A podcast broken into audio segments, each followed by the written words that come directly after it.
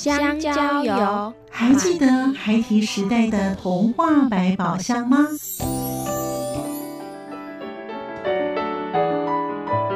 我是桂文雅，世界是一本美丽的书。我是曹俊彦，从小就喜欢画画。我的人生我是王淑芬。当全世界都在下雨，泥泞不堪，全世界。我是王家珍，持续不断，好好的写。我是林世仁，创作儿童文学，让我找到自己生命中的阳光，可以探寻到生命中充满不可思议的兴奋。现在就跟着徐凡，我们一起施展魔法，回到时光隧道里，一起去挖掘笔尖上孩提的奇幻之旅吧。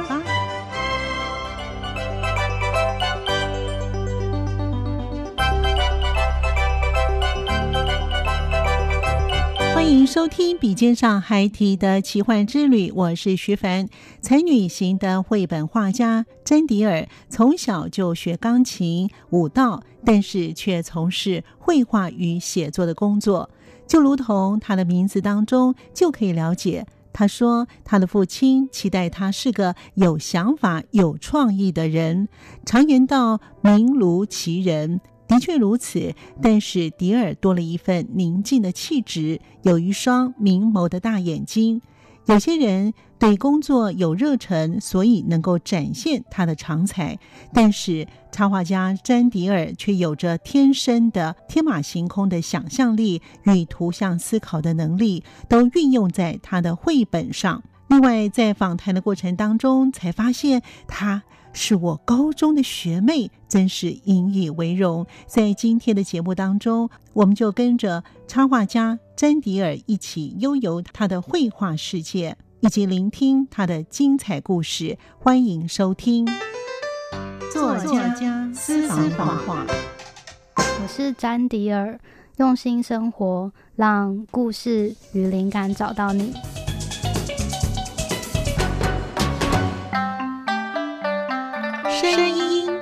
象馆单元，还有我觉得可能会是用图像在思考。我印象中就是对画面会比较有感觉，可以很清楚的把我想讲的东西放在画里头。另外，我特别喜欢就是有故事的插画。欢迎收听《笔尖上还提的奇幻之旅》，我是徐凡。在今天节目当中，我们邀访到一位。嗯，应该怎么说呢？他非常的甜，而且呢，非常的漂亮的插画家詹迪尔，这名字非常的特别。而且呢，我问他说：“老师，你的名字是本名吗？”他说：“是。”为什么叫詹迪尔呢？我们待会呢会请他告诉我们听众朋友一起来分享。其实呢，插画家呢可以呢把一个绘本的故事呢可以点活，而且呢，他是一个非常重要一个灵魂哦。所以他到底怎么做到的呢？我们待会呢在节目当中的，请既是作。家又是插画家的詹迪尔与我们分享。老师您好，哎，主持人好，各位听众朋友大家好，我是迪尔。迪尔，你可以跟我们听友先分享一下，你的名字真的很特别，爱迪生的迪哈，尔呢是莞尔一笑的那个尔哈，为为什么会那么特别的名字？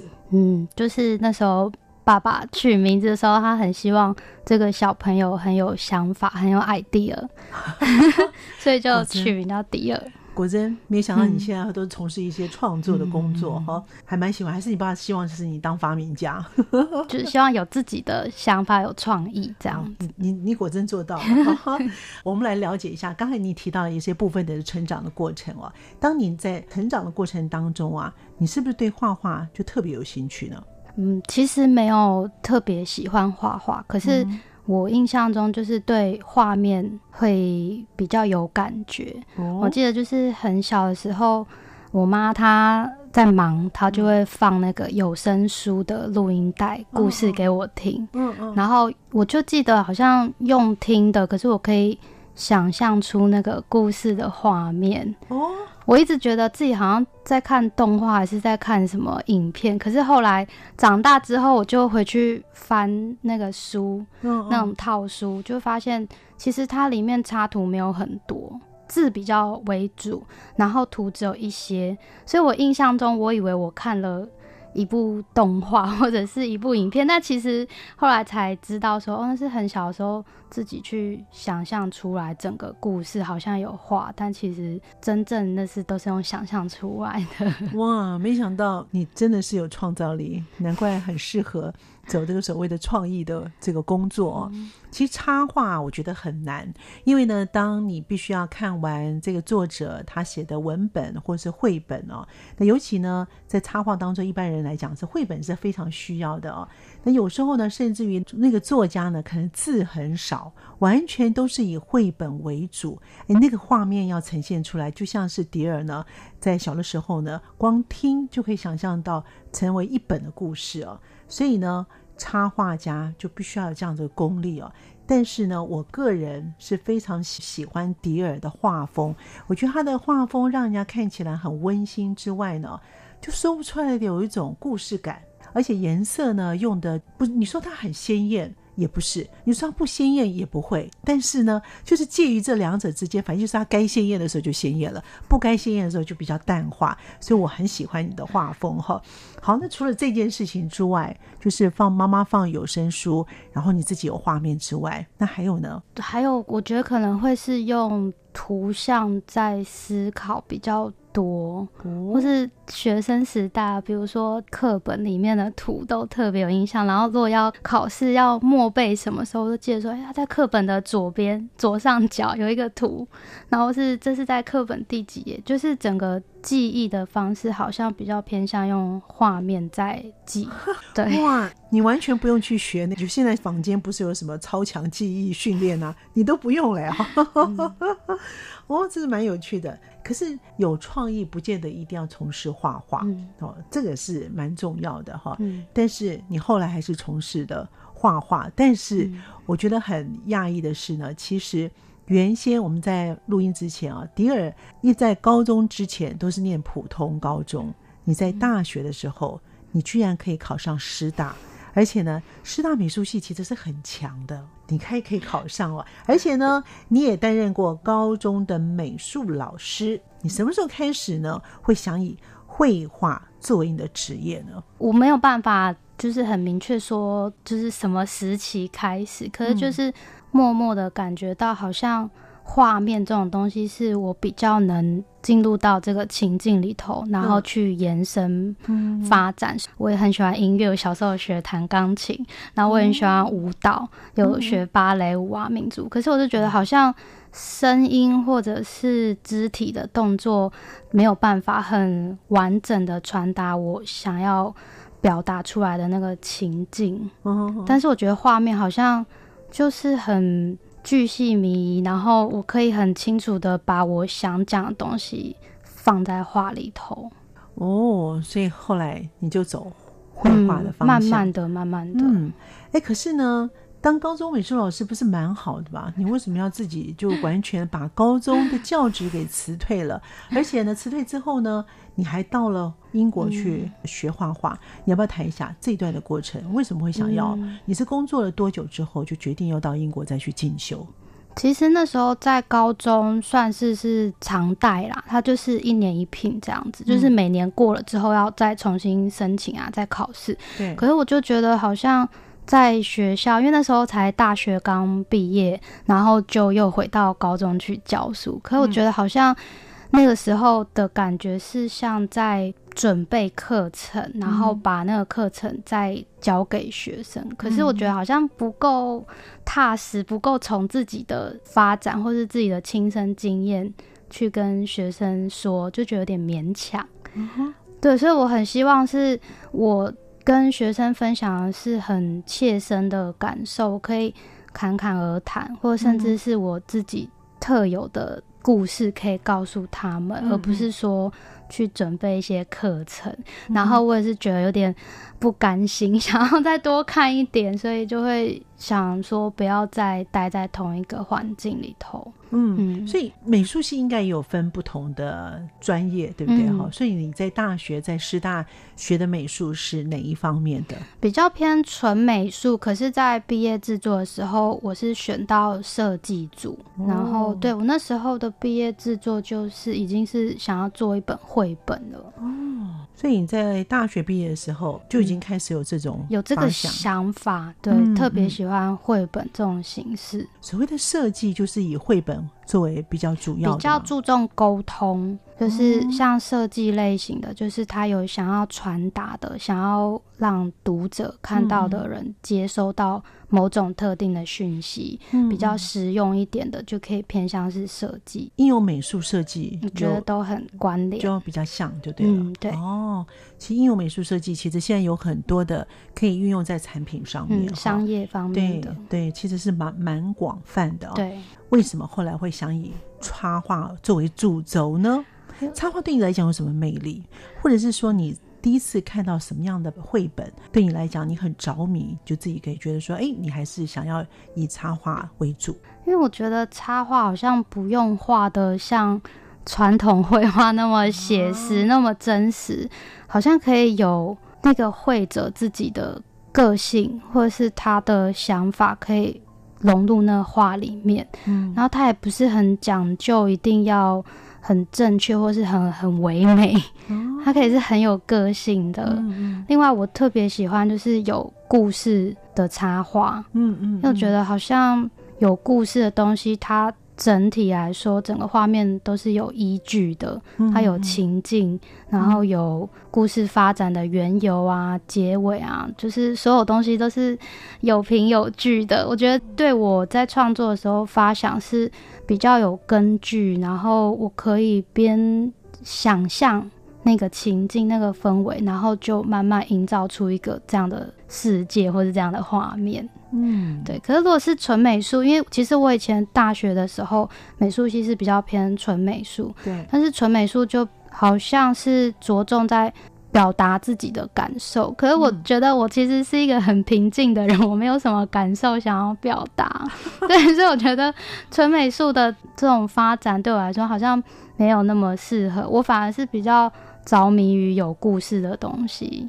然后我就想要去把它画出来。对，因为你在小时候，你看妈妈帮你丢一个有声书给你，你也没有看到书本，你就完全像是脑子里面就想这个故事，你就在读一本书了，完全都有画面，所以你适合走有画面的故事，所以绘本是非常适合的。那我们也知道说呢，老师的插画呢，除了细致之外哦，在你的构图上面真的非常的有韵味，而且我觉得最重要的是有温度。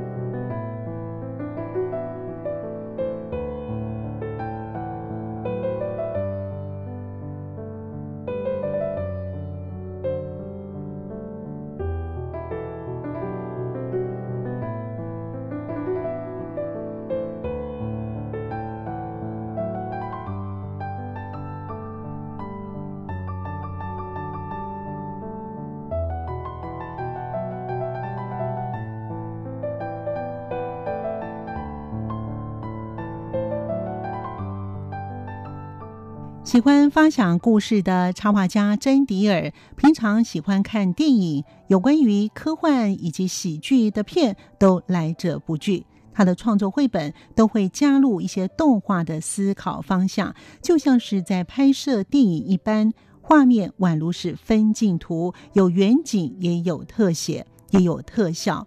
曾经担任过高中教师的他，为何会放弃在教学的工作，到英国的伦敦插画学校 Kingston 去学习？他说，他每天就沿着泰晤士河的岸边边走边看，无形当中也增添了他许多的不同的想法，并且他幽默地说，他花很多时间在玩乐。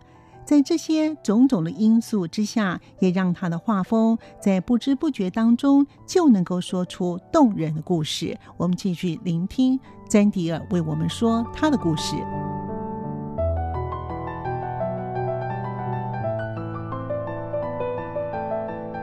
他很多都是比较像启发性，就是鼓励你自己思考。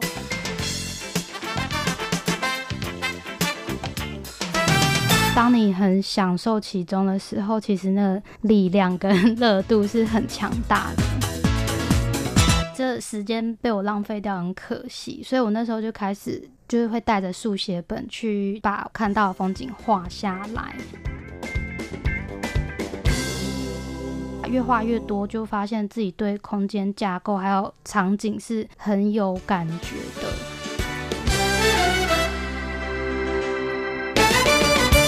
你知道画画能够画到有温度哦，会让人家有一种共鸣，也会引起在看的这个读者或是在看你画的人哦，会进入到你的的画的领域当中哦。你怎么样把这个绘画可以达到有温度，然后在结构上面又有韵味呢？我没有想到，就是读者看到会有这么多感受。其实我就是假设我今天拿到一个文案，或是拿到一个故事，我就会想办法进入到那个。情境或是那个人物的设定之中，嗯，然后假设我今天拿到一个什么样的时空背景，那我就会去找相关的影片来看，甚至是。假设今天的故事架构发生在某个城市，我如果能亲自去感受那个城市的氛围的话，就会尽量到现场。那如果不行的话，或者会用那个 Google Map，就是就是在街道上，在在电脑里面，就是虚拟的游走看看，如果呃我身处这个环境会是什么样的感觉，就是尽量把这个讯息或是这个资讯内化成自己的一部分。这样子在画的时候，我觉得好像比较有感觉。你要不要举个例子？譬如说，你可能接到什么样的 case 哦，那你就开始有像这样做，哇！你居然还模拟在？如果那个像，譬如说是很远的欧洲的地方，那你也会去模拟了解一下那个，呃，像譬如说乡村啦，对，或是他们一些的当地的一些的情境，去走在那边，去感受一下自己走在那个地方，嗯，有什么样的感觉？我像，嗯，我之前有一本绘本，嗯，是跟巴巴文化合作的，叫《我才不要剪头发》，嗯，它里面就是讲有一个小男生，他不想要被剪头发，所以他就是展开他的。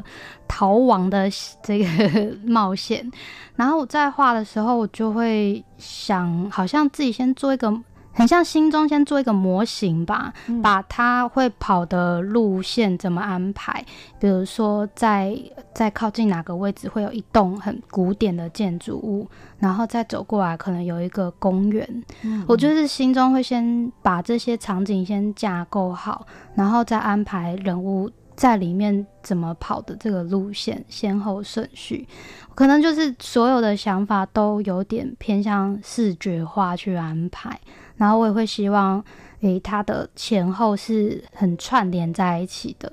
所以刚才呢，迪尔老师呢提到的，我才不要剪头发呢，是在二零一九年哦，他也入选了台北国际书展的大奖。原来你画了插画是费了这么多的功夫，难怪你的画呢，在结构上或者是在看画的人呢，都会有一种你会有感同身受，还有一种温度。我觉得要有温度啊。其实是有点难达到的，这种境界你都已经做到了。好，所以呢，我们再来聊一下呢。你高中教职一段时间之后，你就决定去了英国再去学插画。为什么不学美国？那学英国又有什么样特别的地方？那你学那个学校学了之后，对你的插画是会有什么样的改变？你在大学学的是美术。之后呢，你又到了英国去学插画，这段时间课的授课的，让你本身会有什么样的不同的感受呢？迪尔老师，嗯，其实老实说啊，会去英国就是因为他念研究所只用一年 哦，然后就觉得对时间很短，然后我又很喜欢那边的欧洲的文化，嗯，对，所以就很吸引我。去那边念书。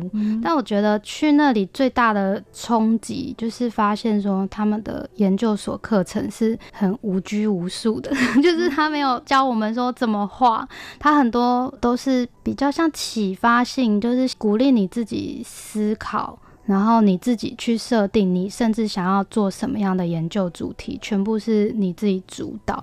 那我一开始很不习惯，因为我觉得好像以前接收到的教育方式就是老师定好一个题目，然后大家一起去研究啊，去发展做这个计划。可是，在那里是连你要做什么，你都要自己先。去想，就觉得很大的冲击，因为以前没有这样不习惯。可是慢慢的就发现说，诶，当我找到一件我很喜欢的事情的时候，那是完全是属于我自己的乐趣，没有任何人可以决定我什么时候该说啊，这个作业该停了，什么时候该交作业，没有，那就是全程由我掌控。就是发现说，诶，当你很享受其中的时候，其实那。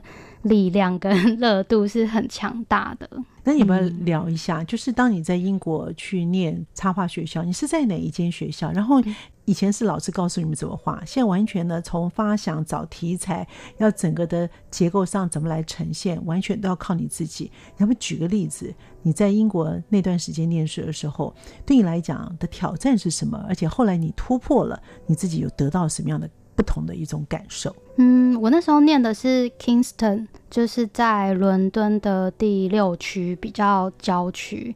那我印象中就是学校周边的环境很漂亮，就在泰晤士河边。然后每天从宿舍走到学校的时候，就是很享受那个过程。那因为研究所的课其实蛮少的，然后主要都是自发自主性去做研究，所以其实我花很多时间在玩乐，就是我。我花很多时间在外面游玩，但是那时候游玩觉得说啊，就是如果这时间被我浪费掉，很可惜。所以我那时候就开始就是会带着速写本去把我看到的风景画下来，然后就慢慢发现说，因为以前可能是高中要考大学的时候在画室嘛，然后都是看静物或者石膏像画，我对。这些固定的主题没有特别的有感情，所以那时候画图，我觉得可能没有那么有热情。可是到了英国之后，因为受到那些风景的影响，觉得真的很美，然后很喜欢那样子的一个环境，所以就很自发自主的想要。画下来，然后慢慢画，越画越多，就发现自己对空间架构还有场景是很有感觉的。所以我到后来的也毕业制作，其实我本来是想要做一本游记，就是伦敦的那个游玩的游记。但是后来在跟教授讨论的时候，他就觉得说，嗯，你要不要试试看自己编个故事？嗯，所以就是才从这边逐渐逐渐衍生过来。你的毕业的故事。你编写了什么样的故事？他现在也是出版了，叫做《蒂尔和你在一起》，讲的是一对伦敦的老夫妇的故事。嗯，里面其实虽然说是两个夫妇之间的故事，但是里头有很多场景，就是从我的我那时候边玩边画下的速写稿里面的这些场景延伸出来的。嗯嗯。所以你把它编成一个故事，这样的故事有大概多少页？超过一般就是绘本固定的页数。可是我觉得那时候出版社也很大胆，就是他们因为我画的东西没有那么的儿童，那但是在台湾。之前还感觉上比较绘本，会觉得说是属于给小朋友看的，但是我的故事其实是很大人的，很不小朋友的，所以那时候我其实没有想说要出版这个故事，我只是刚好去出版社应征，然后就带着我的那个作品，对对作品，然后他们就觉得说，嗯，这故事他们很喜欢，然后想要发展看看。其实绘本啊，是从零岁到九十九岁。都可以看的哈，所以它的 range 其实是很大的。这也是为什么后来绘本会出了这么多。其实早期啊，台湾的像你虽然算是年轻一代的这个绘本作家哈，因为以前呢多半来讲都是光写作。这十几年来，台湾的绘本插画家其实越来越多，而且都非常的优秀，包含迪尔老师。因为呢，迪尔老师的绘本受到许多人的喜欢。另外呢，从插画的过程当中的点点滴滴，该如何做才能够在绘画上面拥有自己的理想生活？我们在下次节目当中再请教插画家詹迪尔老师。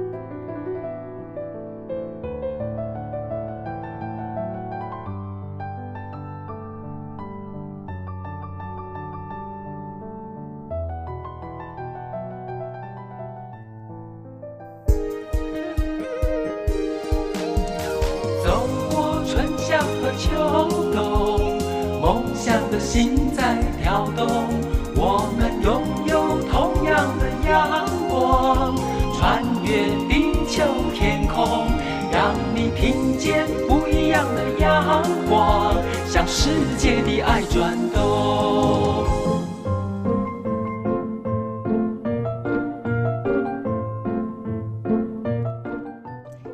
时间上的关系，我们在下个礼拜呢继续听插画家詹迪尔他的故事。他说：“如果把画画当成一个长远的事业来看，不断的探索以及实验，在过程当中能够创造更多的新鲜感，才能够走得久。”感谢您的收听，我们下次见。